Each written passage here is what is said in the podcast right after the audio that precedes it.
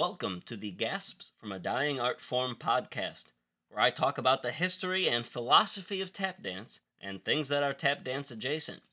If you like the show, please become a supporter on Patreon. Half of all profits go to the M.A.D.D. Rhythms Tap Academy at the Harold Washington Cultural Center in the historic Bronzeville neighborhood of Chicago's South Side. Fill up, fill up, fill up your brain with facts, like a bank vault. Do it, do it, do it till your head is full. It's a five-alarm brain assault, can't you see? All this history is killing me. Whoa, if you're locked in your station, here's the combination. It's a gas from a dying art form. Gas from a dying art form. Oh yeah. Growing up, I hated school. I didn't care about any of that stuff that they were teaching. I was one of those, when am I gonna need this crap type of kids. It wasn't until I got serious about my tap dancing did learning about history become interesting.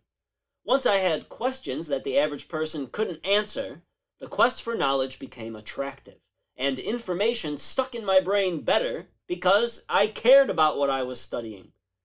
I read Constance Valis Hill's Tap Dancing America and thought it was great. It filled in a lot of the gaps in tap dance history that I was unaware of and put key figures and events into historical perspective. And I discovered that, since tap dance is one of the homegrown U.S. art forms, learning about tap history is to learn a basic timeline of United States history. And a whole lot of other stuff going on in, into, you know, philosophy, going back to the beginning. Now, all that stuff they taught me in middle and high school seems interesting and relevant. It turns out that I had an interest in this crap after all. You see, I had a problem that the answers to such questions about tap dance were elusive. Questions like where did it begin? Who are the people that started it? Why is there so much animosity between, uh, say, the Irish and African origins of tap? Why is Broadway tap different from contemporary tap? Although that is changing. How did tap reach its current form? What's a better or at least different way to teach tap dance? All these questions nobody who wasn't a scholar had firm answers to, only feelings about. It was this problem of wanting to find something even close to objective truth about tap and jazz dance, something I care about, that led me on a journey of discovery. There is a theory of education, a pedagogy, if you will, that resembles my own journey towards learning. When I read it, I was blown away by some of the similarities to my own educational journey. Brazilian philosopher and educator Paulo Freire, in his book with a heavy title called Pedagogy of the Oppressed, offers a method and practice of teaching called problem posing education, which posits that it's easier to learn when what you are learning about is directly tied to what's going on in your life, an education that has psychological and tangible benefits. This got me thinking how can we use this educational theory for the benefit of tap dance? I believe that we can utilize Freire's problem posing method to become not only better tap dance teachers, but also run better dance companies and organizations and reach a level of understanding about the world that gets as close to objective truth as possible. The essay for this episode will look at how we use Freire's philosophy on the micro, macro, and super macro scale. But first, let me tell you about Freire himself. Paulo Freire was born in the town of Recife, Brazil, in 1921, and to understand how he came about his pedagogy of education, one must understand the environment that shaped him. Brazil was colonized by the Portuguese from the years 1500 to 1822. Over the years, a lot of the indigenous population died due to overwork, poor living conditions, and European diseases. So African slaves were imported to maintain the rate of production in the engenhos, the sugar mills, which resulted in people in Brazil having a high level of African ancestry genetically up to 30% in the northmost regions where Freire is from. These people were not viewed as, well, people, but as a means of cheap labor. The result was poor education for the indigenous, African, and mixed race people of Brazil, who, by the 1940s, had an extremely high rate of illiteracy. As a child, Freire was part of the middle class, but his family was soon plunged into poverty by the worldwide economic bust of the 1930s, and by the death of his father. Now a member of the impoverished class, Freire was forced to steal food for his family and drop out of school.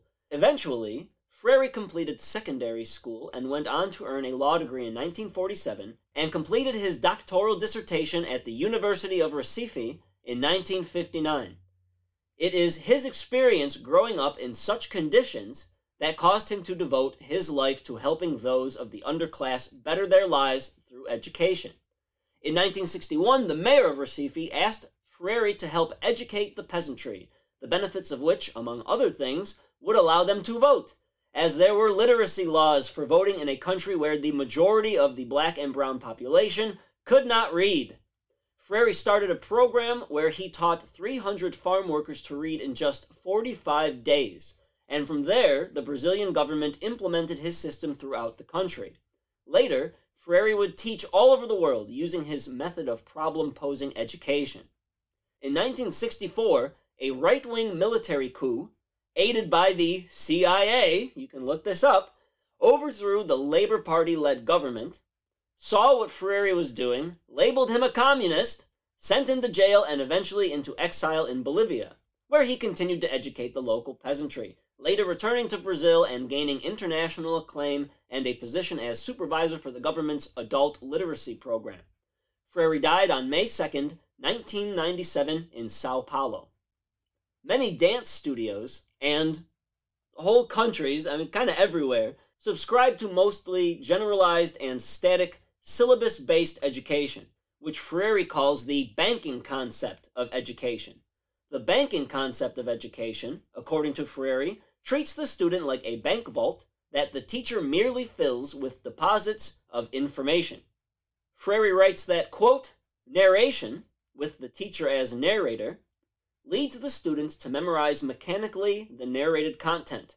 Worse yet, it turns them into containers, into receptacles to be filled by the teacher. The more completely she fills the receptacles, the better a teacher she is. The more meekly the receptacles permit themselves to be filled, the better students they are. This is the banking concept of education, in which the scope of action allowed to the students extends only as far as receiving, filing, and storing the deposits. End quote. If you're just learning things for the sake of regurgitating them later, then why not have a computer do it? They do it better anyway. Bring on the tap dancing robots. This method makes the teacher the capital S subject and the students mere objects. Quote, in the banking concept of education, writes Freire, knowledge is a gift bestowed by those who consider themselves knowledgeable upon those whom they consider to know nothing. Projecting an absolute ignorance onto others negates education and knowledge as processes of inquiry. The teacher presents himself to his students as their necessary opposite. By considering their ignorance absolute, he justifies his own existence. Freire pinpoints the mistake that the teacher is making and gives us the key to achieving problem posing education. The mistake is that the teachers do not realize that they also learn from the students. Instead of information being a one way street, teachers and students should engage in a back and forth dialogue, what he calls a dialogical model. To look at something dialogically is just a fancy way of saying that there is a back and forth system of problem solving, like having a dialogue with someone. Or as Freire writes, quote, through dialogue, the teacher of the students and the students of the teacher cease to exist, and a new term emerges teacher student with students teachers. The teacher is no longer merely the one who teaches, but one who is himself taught in dialogue with the student, who in turn, while being taught, also teach. They become jointly responsible for a process in which all grow. End quote.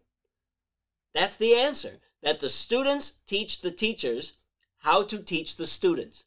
Ask the students questions about themselves, what they want to do, why they are in tap class at all, what are their goals, how much time and space do they have to practice, are they there to get a cardio workout or pretend to be Shirley Temple or Astaire or Glover? You get the idea. We can go even further. What is their environment like? What sorts of popular music and dance do the people in the community you wish to teach prefer? What cultural elements are lacking? What are the unique problems posed to the people living in this community, and how can a TAP class help to assuage these problems? It seems like a no brainer that you might attract more students by teaching a regular occurring class differently in Chicago as you would in Memphis, or Los Angeles, or Berlin, or Tokyo and different still depending on which communities in these cities you are teaching in. Gathering this information is a lot of legwork, but perhaps the results would compensate the extra time doing research with better attendance and better learning comprehension. Of course, we as teachers, we all have an idea of what we think the student should learn. But what if that is just ego and hubris?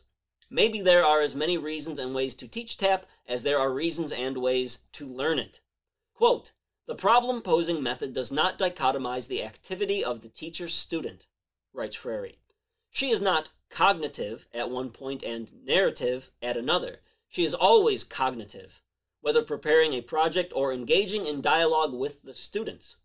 He does not regard cognizable objects as his private property, but as the object of reflection by himself and the students. In this way, the problem posing educator constantly reforms his reflections in the reflection of the students. The students, no longer docile listeners, are now critical co investigators in dialogue with the teacher. The teacher presents the material to the students for their consideration and reconsiders her earlier considerations as the students express their own. End quote. Now, I'm going to do some mind reading right now and assume that a good chunk, if not a majority, of listeners are saying to themselves, well, who are these kids that you can have a dialogue with about educational materials? Have you met most children? And oh, yes, I've met a lot of children. I was most children. but the, the people that Freire is talking about are adults, not children. And I could see the lack of attention span as an obstacle for problem posing education among the early youth. Adult students deserve consideration too, and Freire's methods, I think, would work much better with adults based on my own a posteriori experience. But I think that there is a lot of value in this when applied to children too. I often ask during the last five or ten minutes of class if we get everything else done, what they want to do.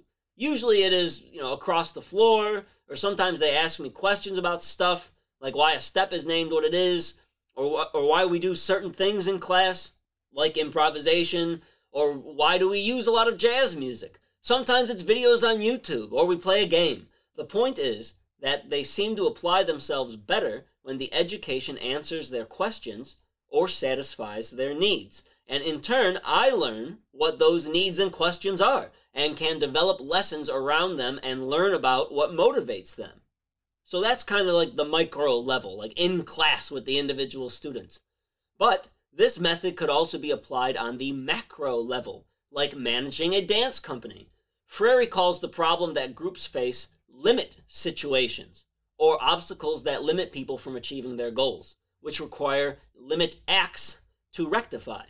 These limit acts work best when performed using praxis, which is a fancy philosophical term um, that everyone kind of puts their own spin on. But Freire describes it as, quote, reflection and action upon the world in order to transform it. Praxis, according to Freire, is what sets us apart from the animals, since animals can only act in the moment, whereas people can objectify the world in their imagination and their place within it and make decisions based on past and perceived future experience. Freire calls recurring limit situations that affect large groups of people generative themes. Generative themes on a large scale can be something like how dancers don't make a lot of money despite their job requiring a high degree of skill, or the fact that dancers often don't receive health care with their employment, or are asked to work for free, and so on. When these concentric circles coalesce, Freire says that we can now realize what he calls their thematic universe. Freire writes that, quote, it is to the reality which mediates men, and to the perception of that reality held by educators and people, that we must go to find the program content of education. The investigation of what I have termed the people's thematic universe, the complex of their generative themes, inaugurates the dialogue of education as the practice of freedom. End quote. For a real world example, let's look at my hometown of Chicago, where the theme of funding discrepancies for small arts organizations has been a problem, affecting people along class and racial lines. A report titled Mapping the Dance Landscape in Chicagoland was published in June 2019, conducted by Grace Sato and Lawrence T. McGill from the research organization Candid, with input from organizations Fractured Atlas, Sustain Arts, and See Chicago Dance, and funded by the MacArthur Foundation and the Chicago Community Trust.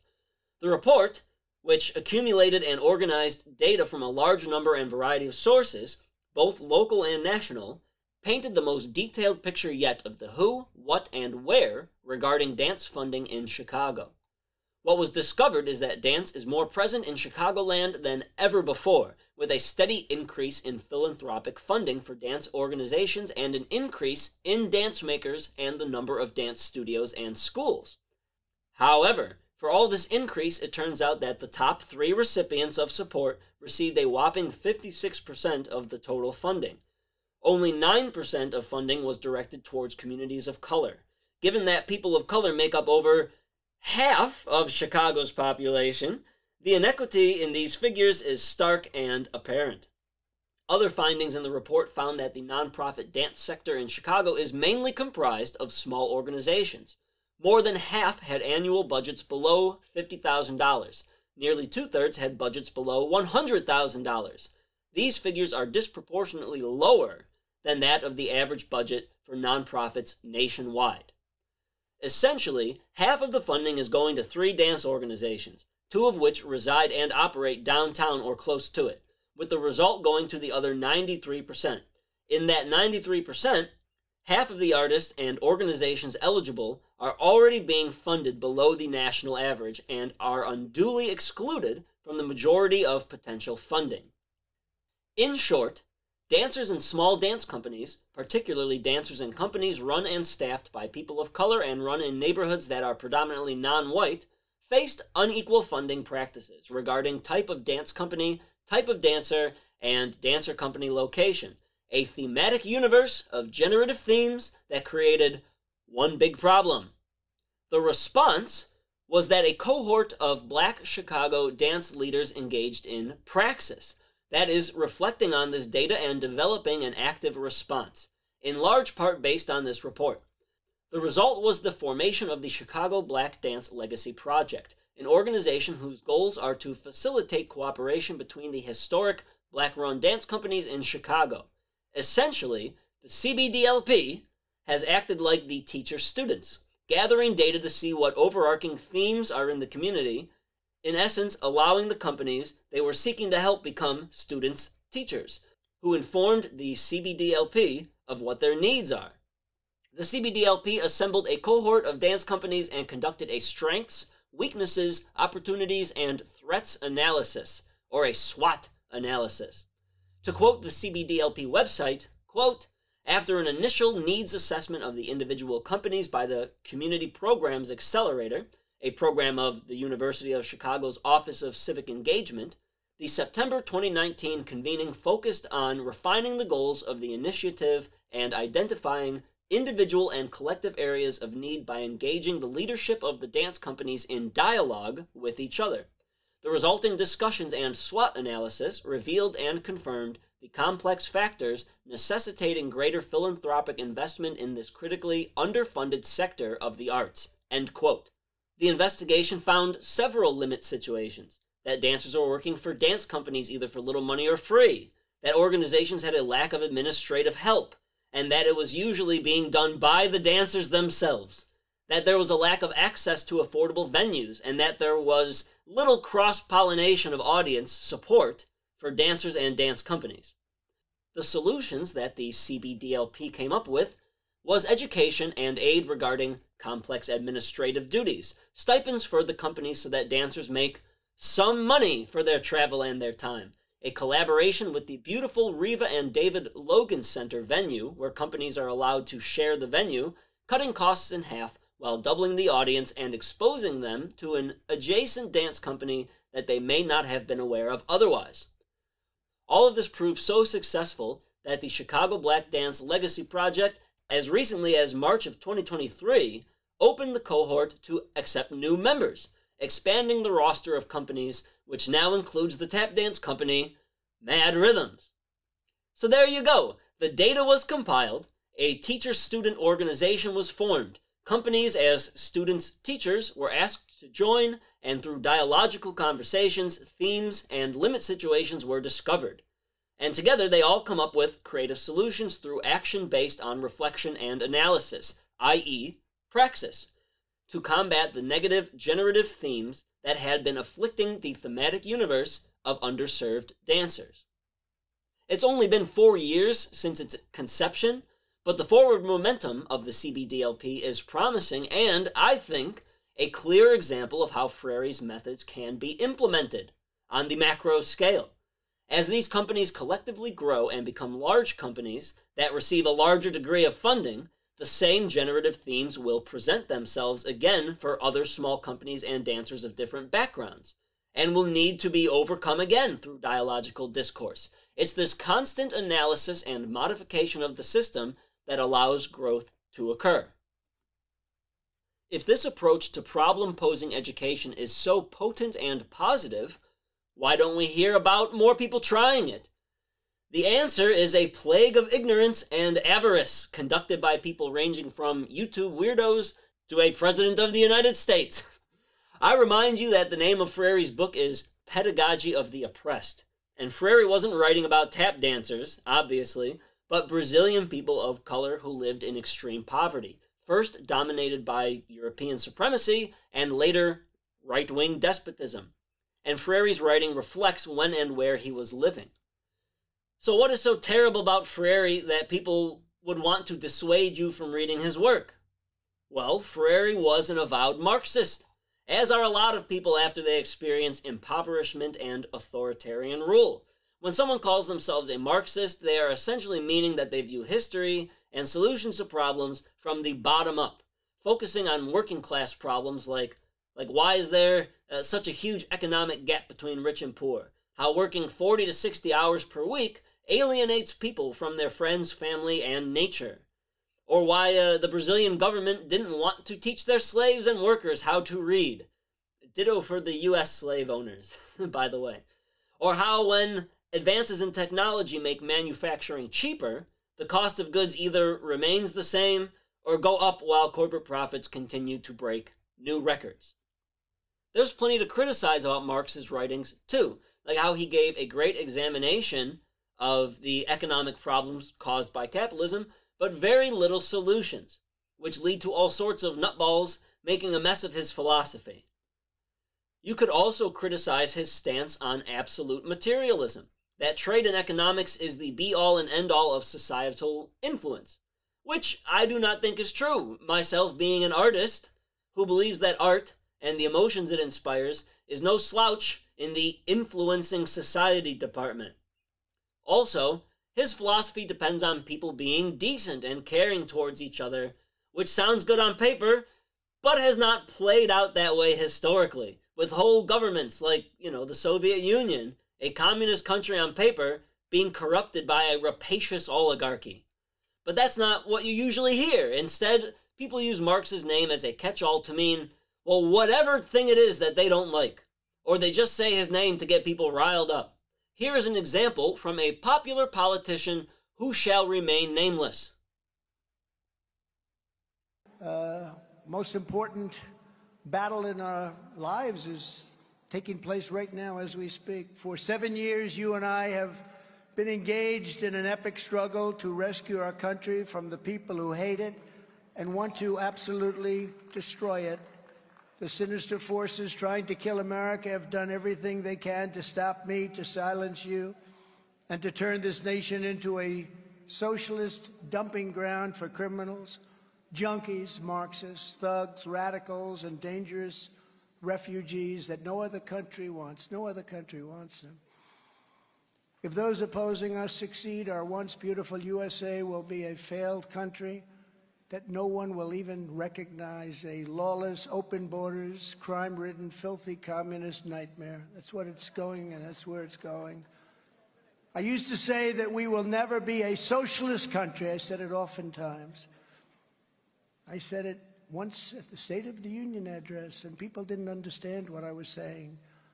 But I'd shouted out loud, and I was right because that train has passed the station long ago of socialism. It never even came close to stopping, frankly.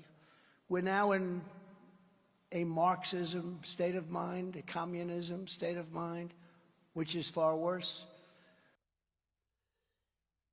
Geez Louise, that sounds scary, right?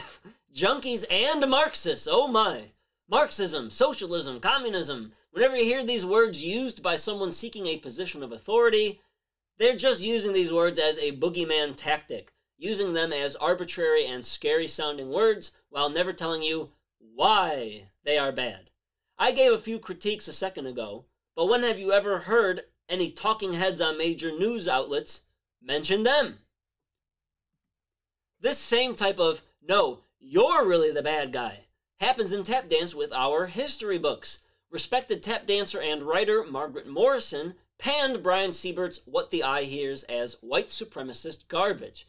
That, since he uses quotes and language from antebellum and Jim Crow eras, that makes him as racist as the people who he's quoting.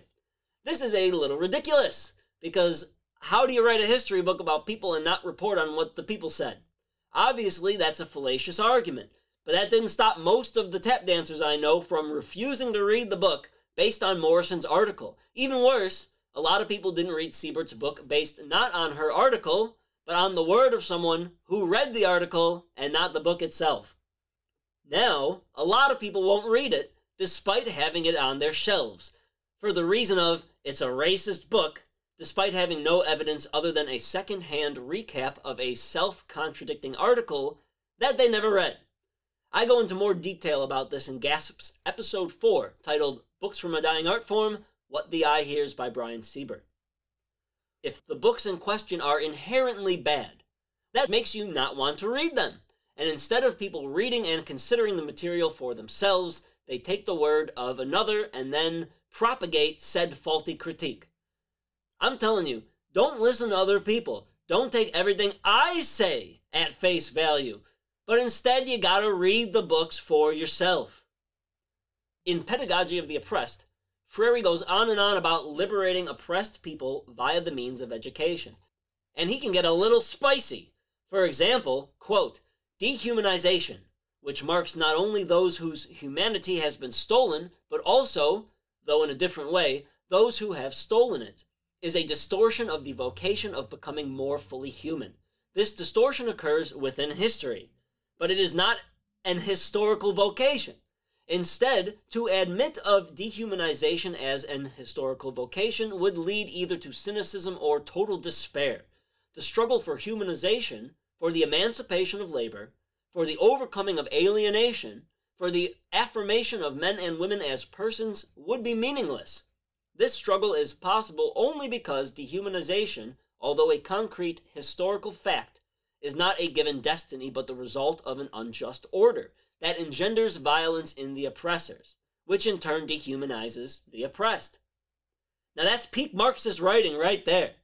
But Freire, like many post-Marxists and or socialists, people like Dr. Martin Luther King and Dr. Cornel West, offer solutions, which often contain one essential element, love. Freire writes that, quote, Dialogue cannot exist, however, in the absence of a profound love for the world and for people. The naming of the world, which is an act of creation and recreation, is not possible if it is not infused with love. Love is at the same time the foundation of dialogue and dialogue itself. It is thus necessarily the task of responsible subjects and cannot exist in a relation of domination. Domination reveals the pathology of love sadism in the dominator and masochism in the dominated. Because love is an act of courage, not of fear. Love is commitment to others. End quote. Ooh, scary! A lot of post Marxist writing sounds like that, but you would never know that because you have famous people on television and internet radio equating Marxism with heroin junkies. It's not all good, the Marxism, but it's not all bad. And it doesn't make you do smack. Here's where this ties into studying about tap dance. I present to you some logic that I think we can all agree on. You can't study the history of oppressed people without encountering Marx. Also, the origins of tap dance come from oppressed people. Is it possible to study the histories of oppressed people without encountering Marx? I say no. Whether you are for or against his ideas, they have helped shape the world in major ways, and to avoid this train of philosophy is to miss the bigger picture. If that premise is true, that Marx is unavoidable in the study of oppressed people, then my second premise, that tap dance comes from oppressed people means that to conduct a well rounded study of tap dance history, philosophy, and psychology is to encounter and deal with the theories of Karl Marx. If you want to learn about the financial, racial, and political origins of minstrelsy, where much of modern tap dance was developed, you will no doubt encounter the work of David Roediger. If you are curious as to the psychological implications of how some white people love black art and culture, but hate black people, an odd dichotomy, you'll no doubt come across author Eric Lott. If you want to learn about how the Irish integrated with black people and other white people, you'll certainly come across author Noel Ignatiev. If you are interested in the narrative behind the Gregory Hines led production of Jelly's Last Jam, you might want to check out the work of C.L.R. James. All of these authors are considered to write in a post Marxist lens, i.e., looking at history from that of the lowest and oppressed groups and individuals. To ignore these authors is to miss a well rounded and contemporary study of the origins of tap dance. Here is where we get Wittgensteinian for a second. I hear a lot that the best way to combat unreasonable hate is to have a conversation. I searched how to fight racism into Google, and the first thing that comes up is an interview with an author and Harvard Kennedy School lecturer on public policy, Robert Livingston, and his book, The Conversation How Seeking and Speaking the Truth About Racism Can Radically Transform Individuals and Organizations. But how do you have an in depth, good faith, and truly productive conversation if you don't trust the other person? literally using the same words to mean different things, like speaking two different languages. We're playing language games where nobody took the time to iron out the rules. Someone who studies the civil rights era can't help but come across stuff like socialism. On the other side, a person has been taught that anyone who brings up socialism is a liar and evil. The former has no choice but to learn about a particular thing, and, once they do, the latter considers them invalid. What else would you call this but a form of oppression? Being tricked to not only disagree with complex ideas, but to not understand them at all. If these ideas are so dangerous, why don't they teach it to us early so that we can identify it later when we have actual voting power? Forgive this generalization, but why have you, dear listener, heard about the complaints against these radical ideas yet cannot yourself define them? those listeners who can define the tenets of Marxism, how frustrating is it to hear people misrepresent 150 plus years of scholarship on a national stage to millions of people? Doesn't it drive you bonkers? This is why Paulo Freire's work is important because it can be used in a micro, macro, and super macro way. In a small yet not small way, Freire's ideas can be used for teaching focusing on individual communities to better put together a curriculum where not only the students learn more about tap dance, but the teacher learns more about the students and how best to teach them. In a macro way, large organizations, nonprofits, and small companies can benefit from gathering information on the needs of the community and to help other organizations discover what is limiting their development and implement programs to uplift large groups of dancers en masse. like the CBDLP did.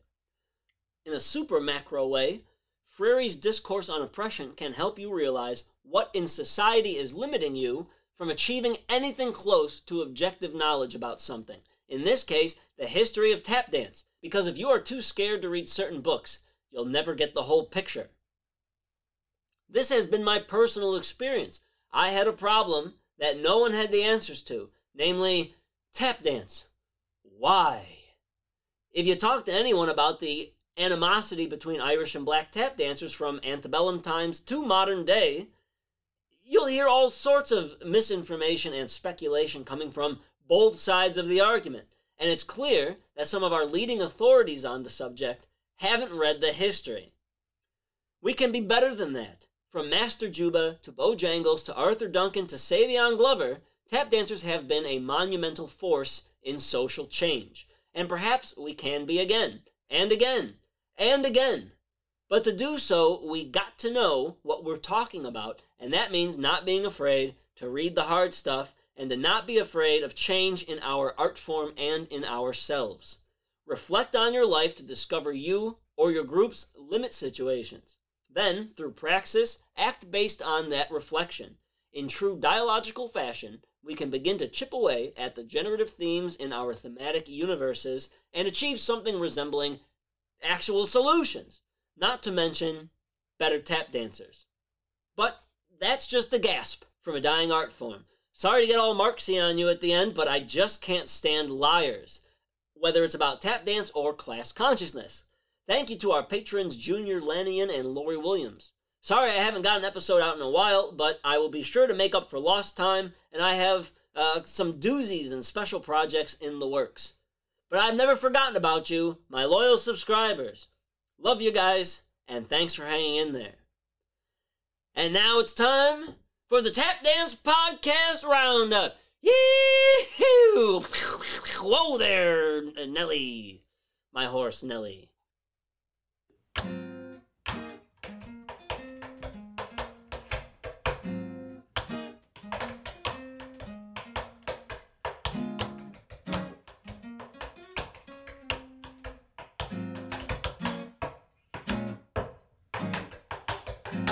Episode number 118 of the Tap Love Tour podcast, host and tap dance podfather Travis. N- Wait a minute. This episode features guest host and well-known tap dancer Josette Wiggan, and she does a decent job of interviewing renowned tap dancer Jason Rogers. To be honest, I thought it said Aaron Rodgers, the football player, at first, and I was ready to hear some trippy ayahuasca stories, but but this is good too. I'm kidding, it's better. Rogers relates his tap dance origin, a familiar tale if you follow the who's who of tap dancers today.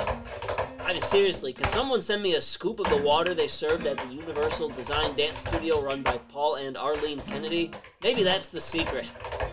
Rogers talks about his time at Funk U and subsequent time on the road as part of the touring company of Bringin' the Noise, Bringin' the Funk, and catches us up all the way to present day, talking about his position as faculty at the University of California's Glorya Kaufman School of Dance. It's a fun episode, a little bit different than the usual, uh, but check it out. On episode 18 of the Have Tap Shoes Will Travel podcast, titled Magic and Showmanship, host Rick Osland talks about a good book he had read, titled Magic and Showmanship, naturally, by Henning Nelms, and the idea of no wasted movements. Great for magicians and actors, so why not tap dancers? Also in this episode, we get a peek into what's going on in Osland's life, working as stage manager and sound technician for a local theater. And he also drops his tried and true method for cooking a hamburger. Osland mentions that he was a vegan for nearly a decade, but upon encountering a really good deal on ground beef, out the window! or something like that. Get your juices flowing and your buns toasted by checking out this episode of the Have Tap Shoes Will Travel podcast.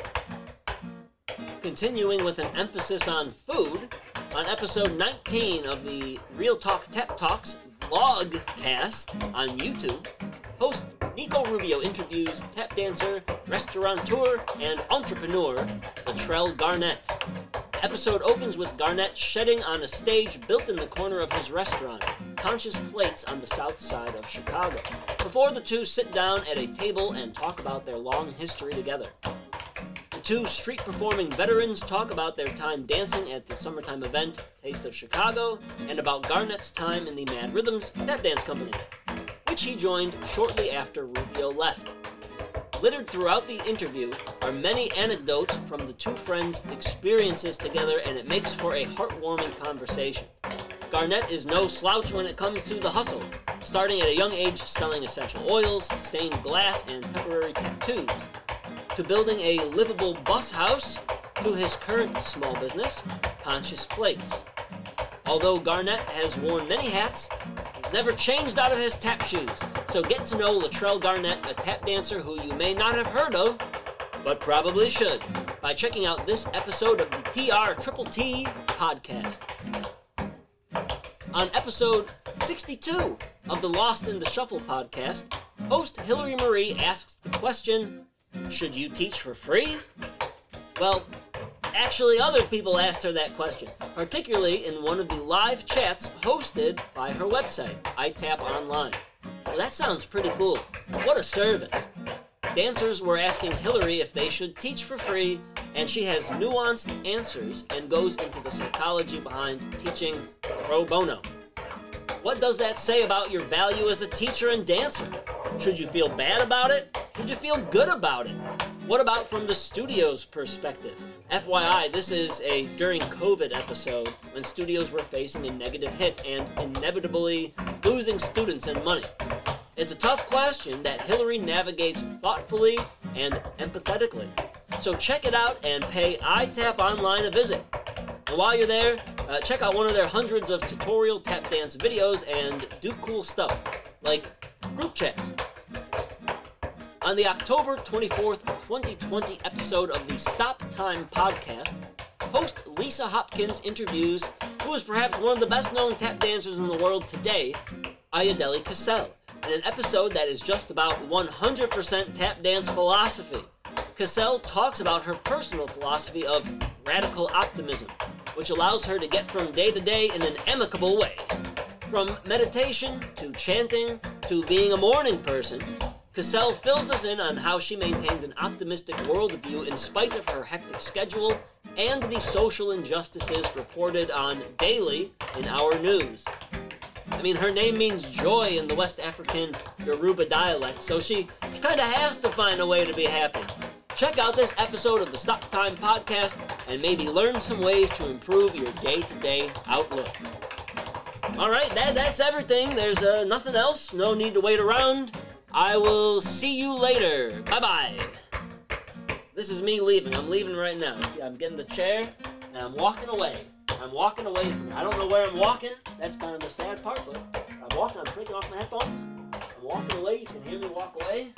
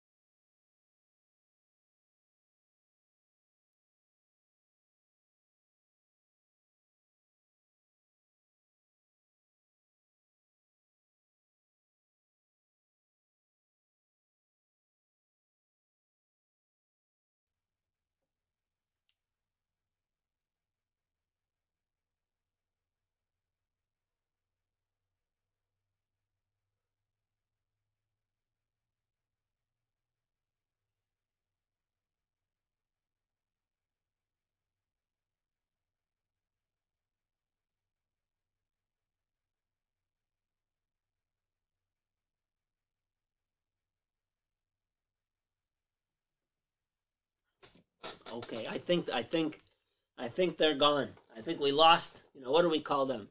Well, uh, well, some some people call them squares. Not me, uh, but some people call them, and and they lost them. So everyone here, uh, nice and round. Well, anyway, well, welcome to the bonus section, made for those who grew up with cassette tapes and some CDs with hidden tracks that you can only find if you know better. or forget to turn the album off after the last song. I make Freire sound pretty good in this episode, but there is stuff that we can critique about him too.